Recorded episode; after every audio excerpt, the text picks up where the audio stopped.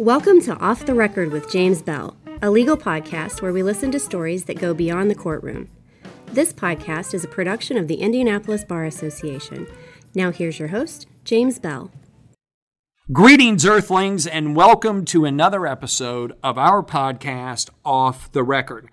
Uh, the Indy Bar has asked me to make a few announcements, and then I would like to give you a few thoughts as we enter into this decade. Mary Kay, will you bear with me as I give a few updates and a few thoughts? You will. Okay. First of all, I just learned that we have had over 3,000 downloads of this podcast. So thank you very much for taking the time to listen. Uh, that is very gratifying. It takes a lot of work, especially for Mary Kay, to get these things put together. It's great to hear that people are listening. So here's some big changes at the Indy Bar. On January 24th, the current Indy Bar location in the BMO building, 135 North Pennsylvania Street, will close, and you will never be in here again, correct? Or at least on the 15th floor.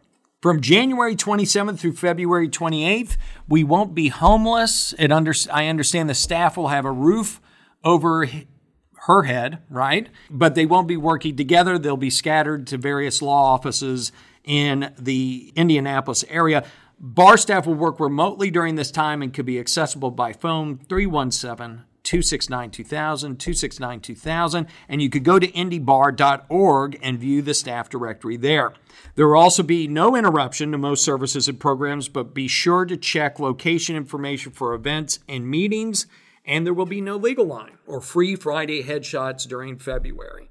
March 4th, it's a big day. The new, the awesome, the first floor office where you don't have to go up an elevator. A office where you can do depositions, is that correct? There will be a podcast studio and it is beautiful, it is gorgeous, it's a place to work, it's a place to socialize, it's even a place to meet with clients. 140 North Illinois Street, which is by the Old National Building across from CVS uh, by the Hilton there on Market Street. So that's where our new home will be, and I can't wait to March 4th. I can't wait to see this office. And April, watch for details about the grand opening celebration. So it's 2020, and I have a confession to make, Mary Kay. I have a problem. I am sort of obsessed with celebrities. Did you know this about me? I didn't know that. On vacation, I will admit that I get People magazine. Okay. And I'm not willing to admit that I get Us Weekly or In Touch while I'm on vacation, but I'm not willing to deny it either. Because after all, I am an ethics professor at the law school and I don't want to set a bad example. I'm even more obsessed about getting pictures with celebrities. I don't know if you've seen any pictures of me with celebrities, but even not great celebrities, like I'll go chasing them. Like I hear there's a celebrity nearby and my heart rate goes up, my blood pressure goes up, I get excited. One time in 2004, I was flying to Richmond, Virginia for a wedding, and my layover was in Washington, D.C., and I got off the plane, 2004, and I, under, I hear, that William Hung is in the airport. Do you know who that is? The American Idol guy. Like, if there are A list and B list, this guy may be a D list. Like, he was a guy that, like, took himself very seriously when he sang on American Idol.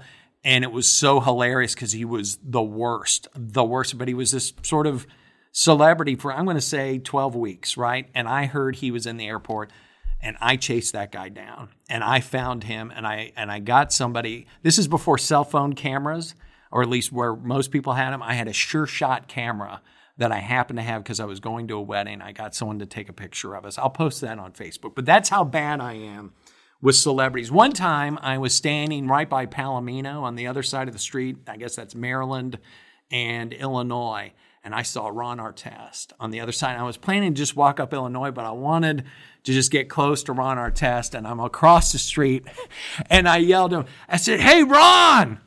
And he just stared at me. And when he walked across the street, like he w- he was miles away from me, but his arm was so long. I mean, this 90 foot arm. He held out his arm, and he had this gigantic hand for me to give him five, right? And I jumped up and I gave him the worst, the weakest high five, the most embarrassing high five you could possibly give. But he's kind of nice guy. He never really looked at me, never said anything to me, but he gave me five. And I was sort of excited to see that. So one time I stalked Peyton Manning before he got into his car. I'll post this on Facebook as well. And I sat there, I blocked him from his car. I got a picture with that Sure Shot camera again. I've also stalked Andrew Luck and gotten a picture with him. And then, you know, there was a time where my childhood hero, center fielder Dale Murphy for the Atlanta Braves, two time MVP, nobody's heard of him, but I met with him, I got a picture with him, and it was very cool. The worst was Super Bowl week when the Super Bowl was here and I worked at Bingham, which was right near the action, and I just couldn't help myself. I could not get anything done. I would slip out in the Super Bowl village. And at the end of the week, I had I looked at my timesheet. Sometimes you look at your timesheet and it's empty, and you've spent time with family, and you feel like it was worth it. This time, I looked at my timesheet; it was empty, and I had fuzzy pictures of Eddie George, Shannon Sharpe. I mean, there was really nothing to show for it. It was pretty pathetic. But I put celebrities and athletes in particular on a pedestal, and I'm not really sure why. I will tell you of all the celebrities I met, with some exceptions, I usually, usually walk away thinking the person was less of a nice guy than I originally thought. You know, what does this have to do with the practice of law? Let me tell you. There are people in the practice of law that we put on a pedestal sort of as a matter of law. We stand for judges, we address them as your honor. They have a lot of power but that respect is necessary to the judicial system working. If we have a lack of respect, that would breed contempt for the system and orders would not be followed. And then where would we be? Prosecutors of federal and state court, they also have a lot of power. And what they do with that power is often up to them.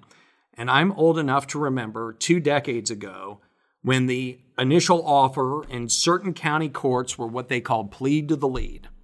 They always wanted you to plead to the highest charge and allow them to ask for the maximum sentence sight unseen before the case even existed. In a tough crime era, this policy was politically safe, but it also meant that the likely outcome of the case, or the likely offer at least, had been predetermined. Some might argue that that eliminated a prosecutor's discretion or his or her ability to be a lawyer, and to some extent, it eliminated an element of leadership. But again, we had to put these prosecutors on a pedestal because of the power that they had. So, remembering this, I was pleasantly stunned somewhat recently when elected prosecutor Terry Curry retired and had the chance to brag about his accomplishments. One of the things he bragged about was the number of expungements his office had agreed to. In doing so, he was bragging about giving second chances. He was bragging about cutting the right members of this community, not all members, a break. And I thought that was refreshing leadership. His successor, Ryan Mears, has continued on the same path. His office is serious about going after violent crime, but is also serious about giving the right members of the community a second chance. There are now, I, have just noticed, second chance workshops being held in Marion County with the Marion County Prosecutor's Office, where members of our community could get help reinstating their driver's licenses and expunging their criminal histories. That never would have happened years ago, at least in my opinion. When asked about this program, Mr. Mears stated, quote, For me, my job is to help people. I'm looking for ways that we could get people back on their feet. He then made the case that without a license, it's hard to find a job. When people have a job, they don't commit crimes, and that these programs of cutting people a break will make the community safer. Not that they are listening to this, Mary Kay. But if they are, Mr. Curry, I would like to thank you for your service to Marion County. And Mr. Mears, I'd like to thank you for your leadership. It is a new year and a new decade, and I thought I would start this decade off with a message of how lawyers in our community are using their power to deliver second chances, forgiveness, and grace.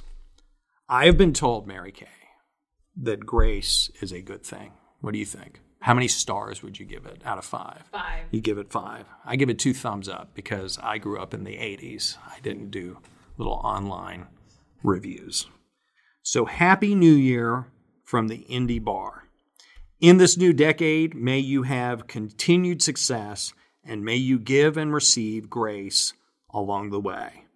I also hope you will join us for this year's episodes of Off the Record.